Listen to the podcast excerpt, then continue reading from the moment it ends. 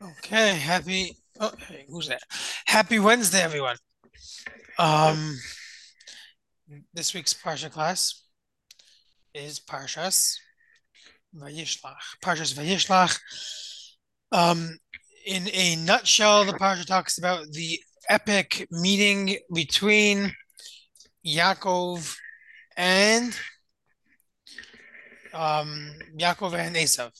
So we, the our um, rivals, Yaakov and Esav, the big our as Jewish people, our big nemesis, um, physically and spiritually.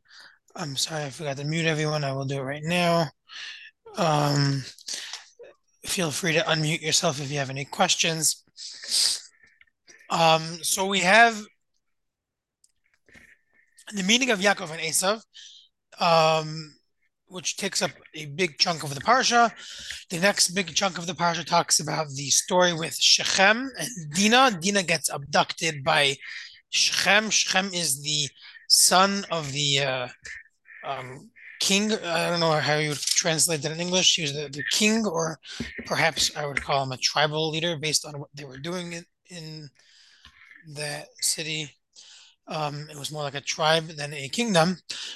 The the the rest of the parsha talks about all of the children of Esav and grandchildren and great grandchildren, and it actually goes to great length to go going through every single one of the children by name, and a huge uh, 30, uh, 30, 30 verses, um, more more than thirty verses um, close to 43 verses um, talking about the the children of Esav and Esav's descendants.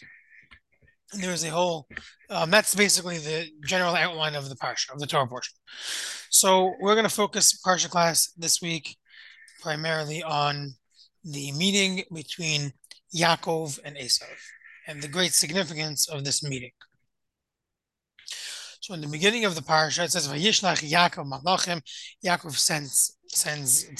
There's two opinions. Either he sends angels or he sends messengers to Esav, his brother. He's coming back from the house of Lavan. For all of those who were following last week's parsha class, or maybe not, I wasn't here last week. But for all of those who studied the Torah portion last week, Yaakov was in the land of Lavan for 21 years. 21 years. He was there. He was had a dual um, purpose to his mission. One part of his mission was to to get married and have build a family, which he did very well. And the other part of his mission was to run away from Esav, which apparently, since he was still alive, he also did very well.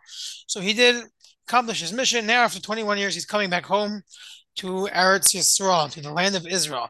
Now, what happens is he needs to pass through the land of Seir. He needs to pass through um, Esav's land. So he's trying to make peace with his brother Esav. So he sends messengers to find out, perhaps after 21 years, Esav's uh, anger um, abated slowly, and maybe he's not as upset at him.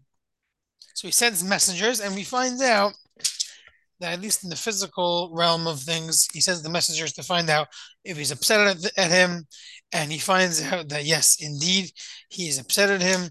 Not only is he still upset at him, but he's actually coming out, charging towards him with a huge army of soldiers, according to the different midrashim, either 400 men, 400 soldiers, or 400 generals, each of them in charge of 400 soldiers. So he had a large uh, contingent over there, a large uh, uh, army. Rabbi, had Joseph been born yet? Yes, Joseph. So you bring up a very important point, which hopefully we'll touch on later. Joseph had been born, but his younger brother Benjamin, Benjamin, so he was he hadn't been born yet. So the youngest right. one of the Shvatim had not been born yet. But so he had eleven boys Dina Dina was the daughter; she was already born, and but Benjamin was not born yet. But Yosef is the one who gave Yaakov the strength to fight Esav, right? Yes, yes. So, you're yeah, very good, very good. So I think we talked about that even last last year, I should say.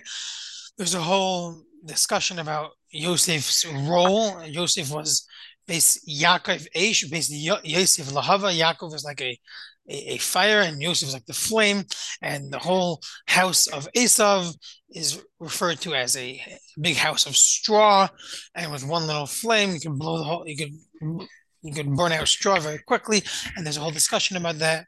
Um, very good point.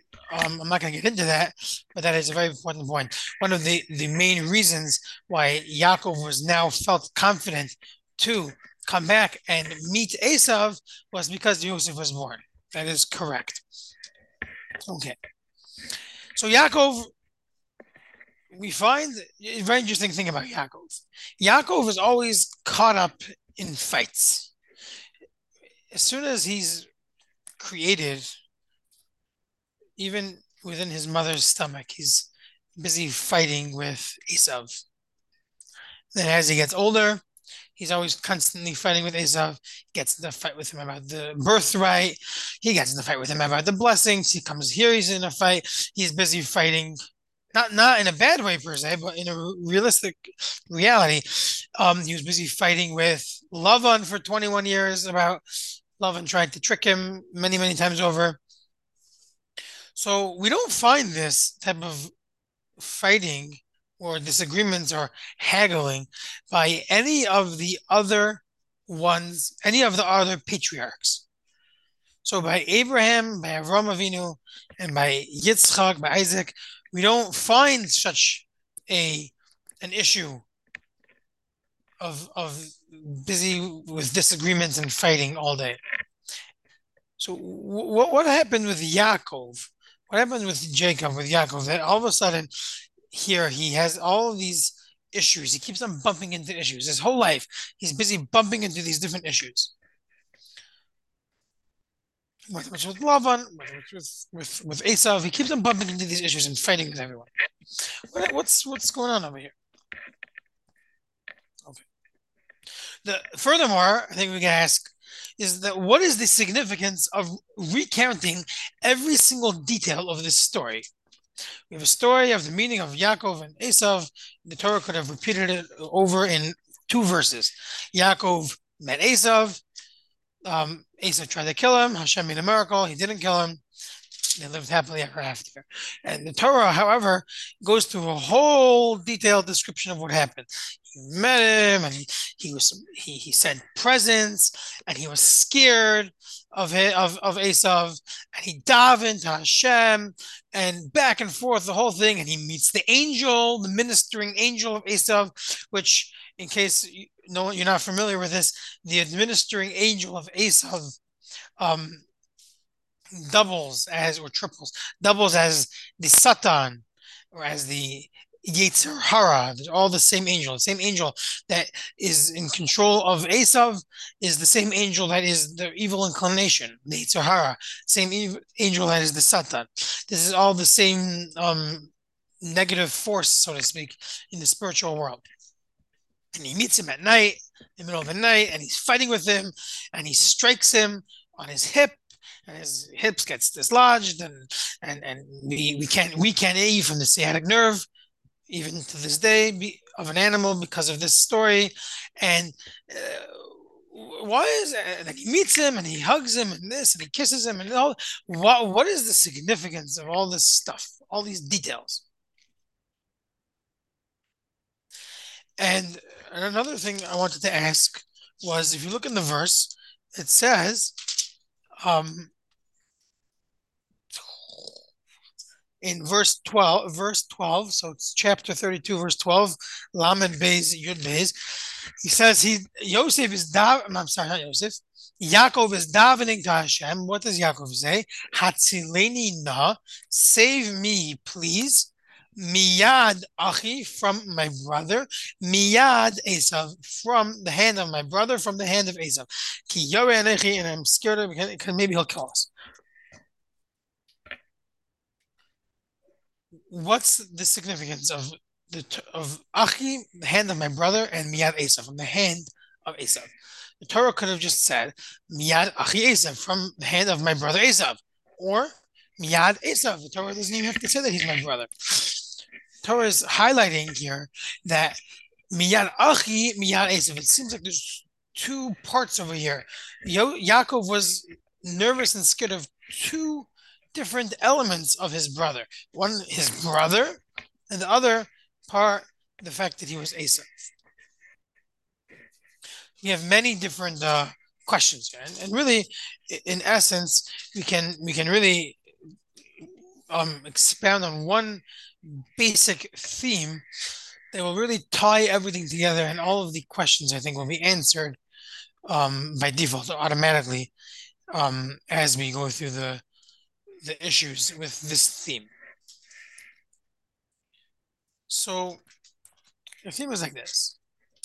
There is a a famous fundamental concept that is talked about from the, throughout the whole Sefer Bereshis, throughout the whole um, book of Genesis. The whole book of Genesis, the whole book of Bereshis, we find this concept in many of the commentaries.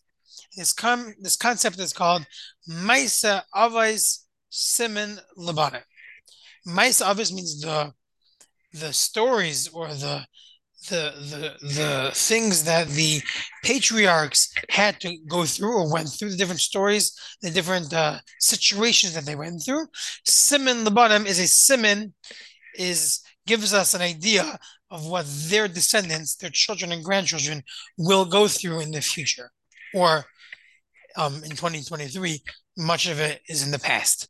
But at that time, Maisa always the the situations that the patriarchs went through, Siman Labanim, um, show us all the different things that their children went through. Some of their children can refer to the generation of the Jews in the desert. Some of that um, goes to the to the temples and that era, and and some of it extends to to life in America, 2023. So much of it has has passed already, but we still live in we still live in the future. C- considering that in the year 1948, when Abraham was born, we are we were in the future, and everything that we lived through as a people the last 2,000 years was all was in the future from the times of the Torah. So with this concept in, in our hands, in our back pockets, we can now understand the whole theme of this week's Torah portion. Why does the Torah highlight every single detail of the story? Well, clearly, it's going to symbolize or it signifies something important for us to take with us in the future. This is the theme of the whole book of Bereshis. So there's clearly something the Torah is trying to tell us that we can learn from these psukim. Now, as a complete aside, there's another answer to this question, which I'm going to mention um, parenthetically. The Ramban says something very interesting. The Ramban says, right, Nachmanides, we all familiar with the Ramban. Um, he lived around 800 years ago.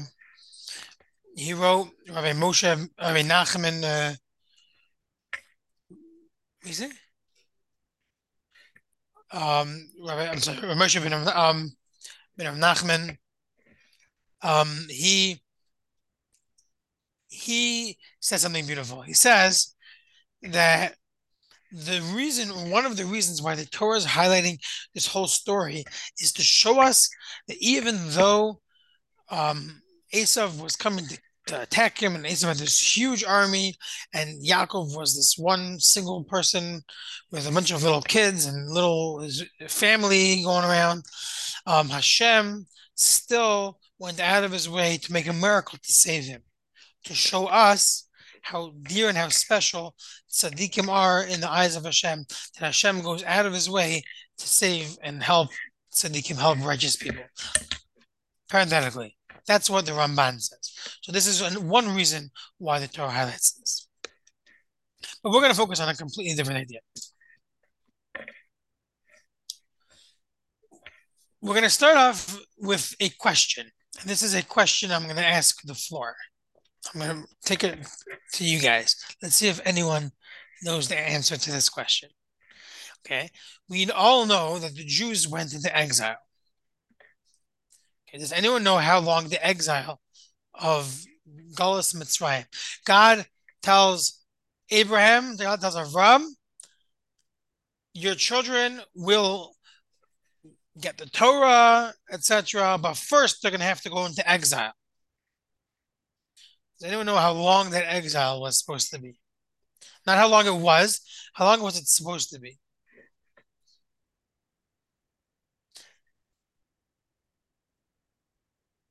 No, not a, no one knows. Does anyone know how long it was? The exile in Egypt? In actuality? So the, the exile in Egypt in actuality was 210 years. 210 years long.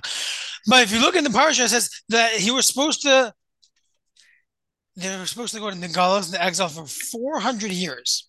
400 years. So what happens? 400 and 210 do not equal each other. They're not the same, right? It's 190 years off. Right? Did I do the math correct? 190 years off. So what happened? What happened? How were we? How did we merit to shave off 190 years? So there's a whole discussion exactly how it worked. The, the exile in Egypt perhaps was more was was it was more painful and and and and and and torturous than than it was supposed to be. So it was like almost like double. But the the idea is that the Torah tells us, and the, the commentaries tell us that the numbers of years started way earlier. Started when? Started when Isaac, when Yitzchak was born. The day Yitzchak was born, the year Yitzchak was born, to the year the Jews left Egypt, equal exactly 400. So the Jews left Egypt exactly 400 years after Isaac was Yitzchak was born. So the obvious question is, I think, um, why is that considered exile? Why is that considered galus? Why is that considered exile? So the commentary is like this.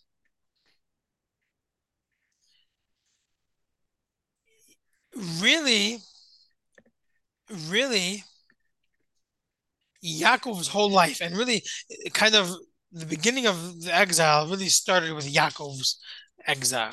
Yaakov, as soon as he took the brachos away from from from Esav, he went into exile.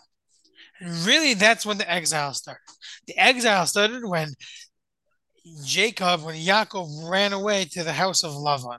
So he's by Lavan's house. He's in a foreign land.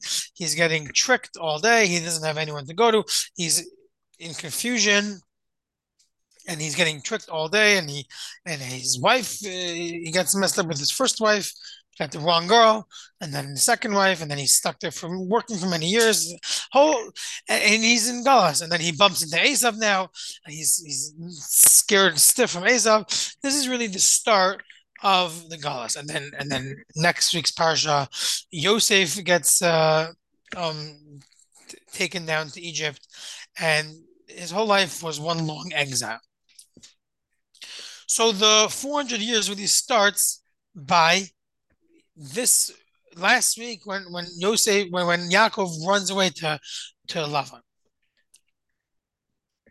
So the Chofetz Chaim asks, famous the Chofetz Chaim, holy Chofetz Chaim asks, why why did we have to go to Egypt? Why couldn't Hashem just didn't done have done the 400 years in in in Lavan's city where Lavan was living? Why did we have to go to Egypt? What was the purpose of us having to return from Lavan's place and then come back to Israel, come back to Eretz Israel, and then go to exile in Egypt? What was wrong with being exiled over there in Lavan's place?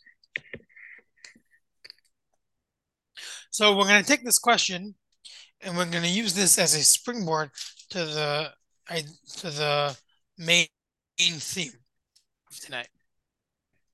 So there's a beautiful thought from the Nesivos Shalom. The Nesivos Shalom was the famous um, rabbi, Rebbe of, of uh, Slonim. He was the Slonim Rebbe. He was one of the great thinkers of previous generation. And he says like this. Lavan represents the midah or the character trait of kefira, of literally translated as heresy. Lavan represents the idea of arguing and with everything, of taking all black and white things and making everything gray, everything confused, everything iffy. Lavan um, was the master of that. Lavan took a very clear, crisp um, promise of giving Yaakov Rachel, Bitcha Katana. I want Rachel. I want Rachel, who is your daughter, Rachel, who is your younger daughter. And still, Lavan managed to make a confusion and sneak in the wrong one. Lavan is all about confusion, taking things that are very clear and confusing them. And trickery. Um, Yaakov says, okay, this time you're going to pay me with speckled sheep. And then Lavan says, oh, no, I didn't mean speckled sheep. I mean uh, striped sheep. And next week, Yaakov says, striped sheep. Okay, fine. And then all these sheep become striped. And then Lavan says, no, I didn't really mean striped. I meant that. He has this ability his character trait was taking things that were clear, taking things that were crisp, taking things that were black and white, and making confusion out of them. Confusing everyone. Then is in essence the uh, the the the the in essence the meat of the character trait behind kfir, behind heresy is really is confusion. He's saying no, no, not necessarily. Not necessarily is there a God in this world. Not necessarily. And you, as long as you can't prove it 100%, no, it doesn't have to be. And that is the the essence of the character trait. That's the essence of Lavan. Okay. 21 years, Yaakov lived with Lavan. One second.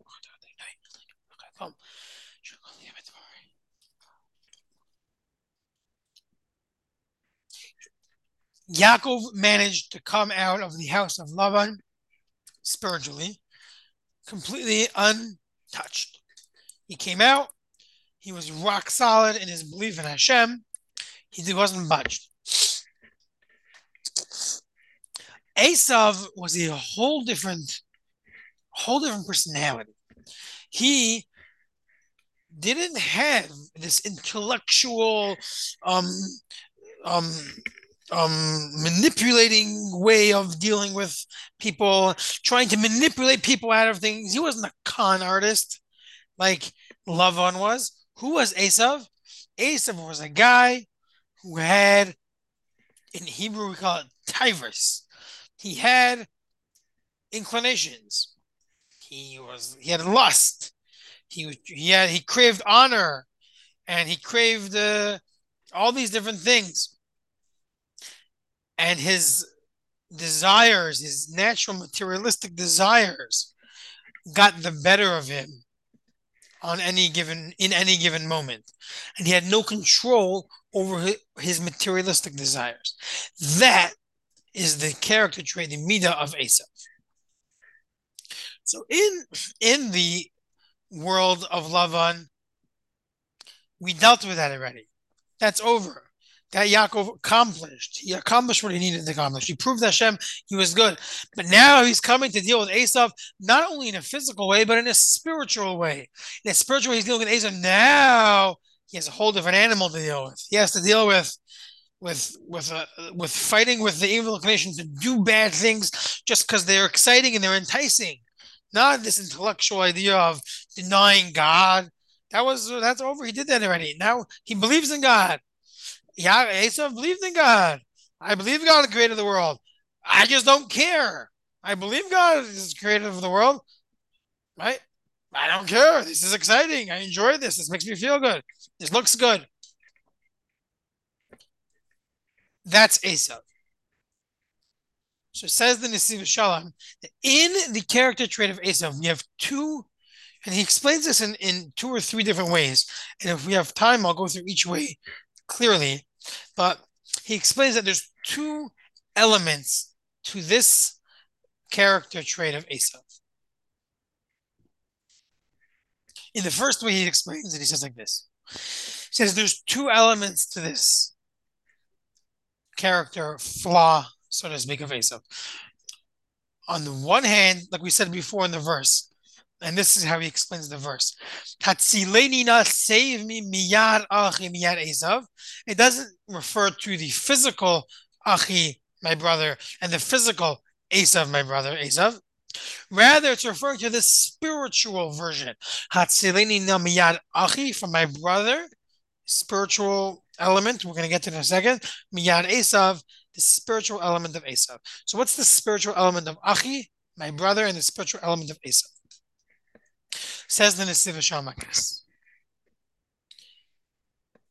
When we have something that we want to do, not everything that is bad or that corrupts us or that changes us or pushes us away from God is an explicit sin in the Torah.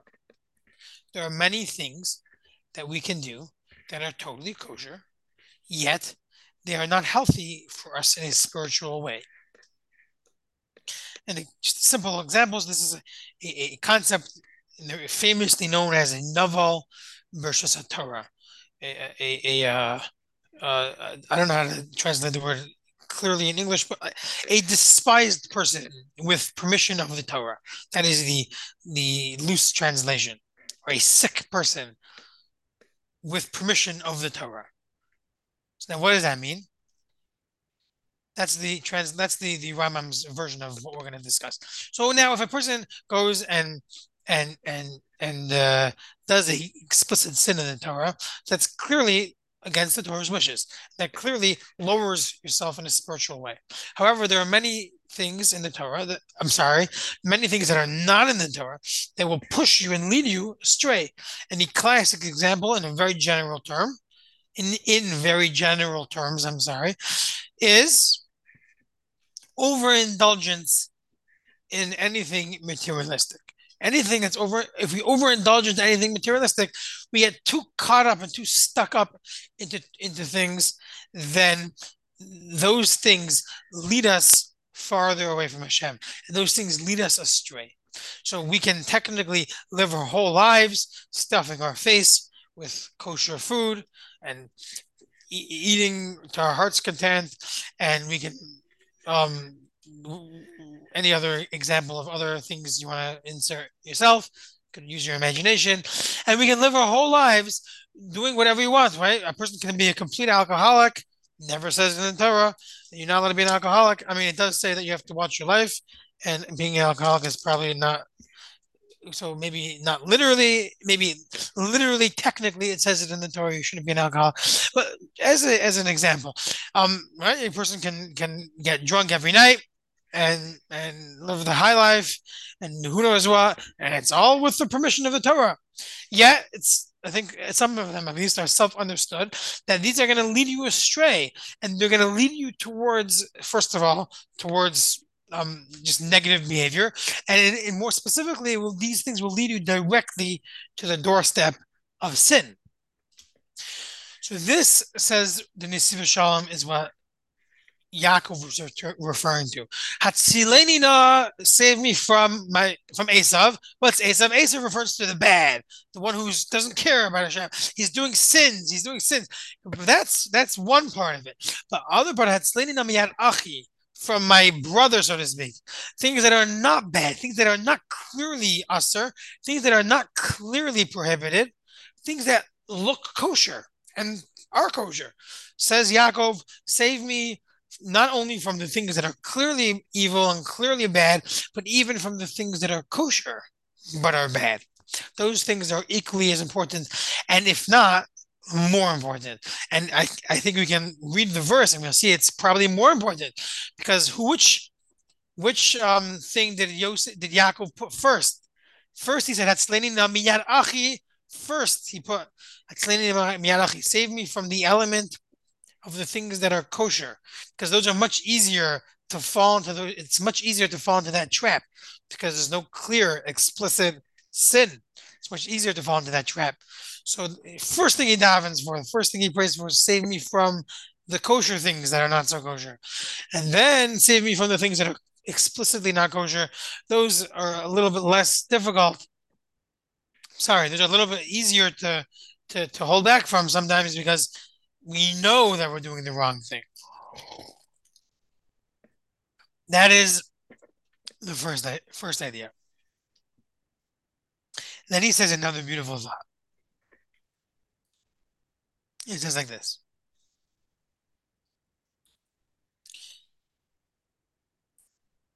The element of achi, the element of of of being connected and being friendly, achi, and the element of Esav, of the enemy, the nemesis. These two elements play a role in our lives. And this is what we said before the Maisa Avisim and the Bana. What happened way back when in the times of Yaakov and in the times of Esav, these are siman labanim. It's a sign. It shows us what we're going to go through today. Esav. Who's Esav? Esav is the bad guy. Esav is the pogroms. Esav is the terrorist attacks. Esav is Hashem. Yaakov is davening to Hashem. Please save me and my children from Esav, from the nemesis, from our arch rival, from our enemy, from the Spanish Inquisitions, from the Holocausts, from all of the other terrible calamities that will happen through the th- throughout the, the the Jewish history, from the ghettos, from all of these things. Save me, save me, save us. These are so important. We shouldn't lose hope. We shouldn't lose our our, our, our Jewish identity. We shouldn't throw in the towel. We shouldn't give up. But then Yaakov also asks for Hatzileni Na Miyad Achi. Save me from my brother. Who's the brother? Brotherly love there's another part of our long, bitter exile that does not consist of pogroms and terrorist attacks and holocausts. And we've said this so many times over the past couple of years. It just comes out over here as well. Sometimes the big and perhaps the biggest um, tragedy of the exile is not the pogroms and not the Holocaust. Sometimes the biggest tragedies are when we are in peace and we are accepted among the, the, the nations. And we have when we are accepted and we have too much um, acceptance and everyone's happy to have us join them, then we risk the greatest risk of all. We risk our entire Jewish identity, our entire Jewish identity to the issue of assimilation, which we are all too familiar with in 21st century, where how many people in, in America and throughout the world are completely lost to intermarriage. Intermarriage is a an issue that has been um, created or at least developed by the by the culture around the around the world that we are all welcoming and accepting they are all welcoming and accepting of the Jewish people. When the Jewish people lived, I'm not saying it's a good thing, but when the Jewish people lived in the ghettos and they lived in isolation and the non Jews spat at them and the non Jews tortured them, the non Jews didn't marry them and we didn't lose our Jewish identity. So there's two elements there. Hatzileni Na Miyad Esav, save me us from the the the bad Esav, the terrible tragedies, and, and save us from all the terrible things that will happen to us, and how terrible the lives of the Jews throughout the generations will be. Please save us from that, but also save us from the open arms, the welcoming opening arms that is equally as as dangerous. And that is the second idea that the Nesiv Shalom use explains um, derives from this passage from these these these verses. That when the epic meeting between Yaakov and Esav, there's these undercurrent, these underlying um, ideas that are. Um, May I? Yep, go for it. May I? May I say something? This is Sarah. Um, Hi. Pesach. I won't. Hi. I won't say it now because it's too long. But he told this amazing story, and um, it's exactly what you're talking about. He said sometimes they kill us with a sword, and sometimes with a smile. Here you go. Beautiful. Glad you shared that. Amazing. We could coin. I, I'm sure he did it. Right. We could coin that term, right? Sometimes they kill us with a sword. Sometimes they kill us with a smile. Nice, nice uh, one-liner to put it. To put Okay. it. I'll, I'll tell you. I'll tell you this, the background story sometime when you when you have time. Sometimes, sometimes. I thought yeah. was, was good. amazing. It- yeah, okay. and that is amazing. So that's that's the second theme, and he's not the only one who says this. Obviously, this is a very um pretty famous concept. Um, it's brought down from the Beis HaLevi, I think, as well. Others also.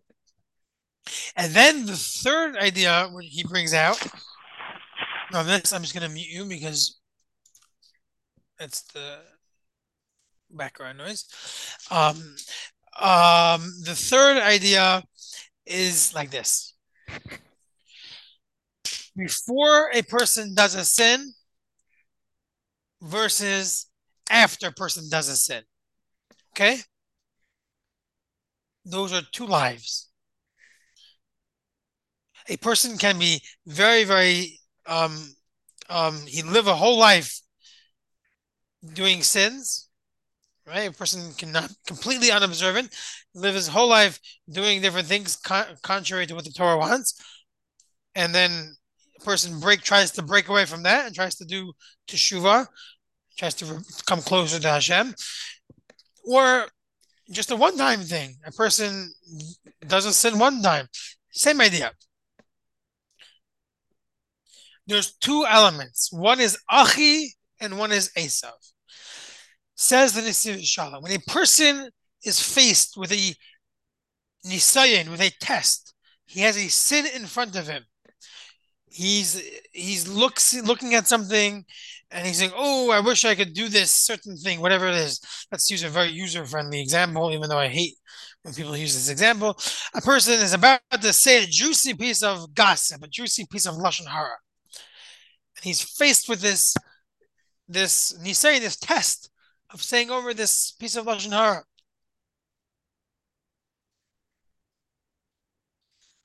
He should look at this sin, at this Lashon Hara, as Esav, as his nemesis, as evil, evil thing. You should look at it and says, What am I? Who am I? I am a spark that was pulled out from directly connected to God's heavenly throne.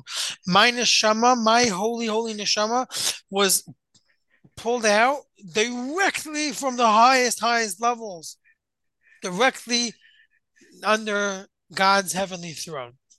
I, me, my holy neshama, I should take my neshama and spray paint it with black spray paint and take my neshama and stick it into the sewer system? That's what I could do it to my neshama? This is terrible. This is the worst possible thing I could do. That's a person's that's what a person's thought process should be. Before he does sin. That's Esav. Esav represents this it should be my enemy. I should look at this, I should look at this sin and say, it's my enemy. Get out of here, go away from me. But after a person does sin, he should look at himself, not the sin, obviously, but he should look at himself as I myself am still holy. I am still connected to Hashem. Let me not despair and think that now God doesn't want me anymore. God doesn't want me to repent. Like the Rambam says, the Rambam says that after a person does an Avera, he is still loved by Hashem. He's oh, he's a Nachman. Hashem loves you still. And you should realize that even after you do a sin, Hashem loves you still now, all the more so. Hashem loves you so much, all the more so. He wants you to still stay with him and he wants you to come back to him. That's the element of Achi. says the Shalom. So we have this element of Esav before sin. We should look at the sin as as I can't do this, but after sin, it's Achi. Hashem still wants me close. And what does Esav, what does do? Esav tries to do the exact opposite. Esav tries to do the exact opposite. Yetzer Hara, the evil inclination, he does the exact opposite. What does he do? He takes you before the sin. He says, Oh, this sin is so beautiful. It's going to make you feel so good. I'm your friend. It's going to make you feel so good. Do this. Everyone's going to be so excited to hear what you have to say. Everyone's going to become your friend. And he makes it all exciting and all enticing. And he takes the achi aspect, the friendly aspect, and he uses that to manipulate you to do the sin. And then after you do the sin, you know what the Yetzer Hara does? He says, Esav, he says, You you that did such a sin, you think God wants you now to stand up in prayer? you think God wants you to, to, to make a blessing on your bread? You think God wants you to put on foot? You know what you did? You know what you have in your head? You know what you've done in the past? God doesn't want you. Give up, throw in the towel, just go and do more sins.